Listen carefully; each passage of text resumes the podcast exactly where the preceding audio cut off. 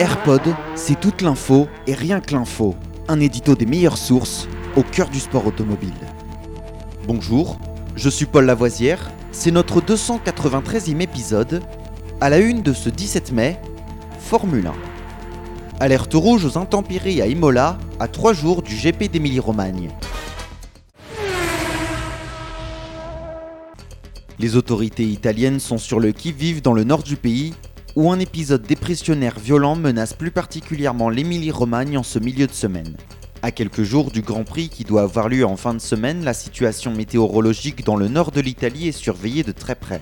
Le circuit d'Imola où doit se disputer ce dimanche 21 mai le Grand Prix de Formule 1 d'Émilie-Romagne a été évacué ce mardi à cause de risques d'inondation.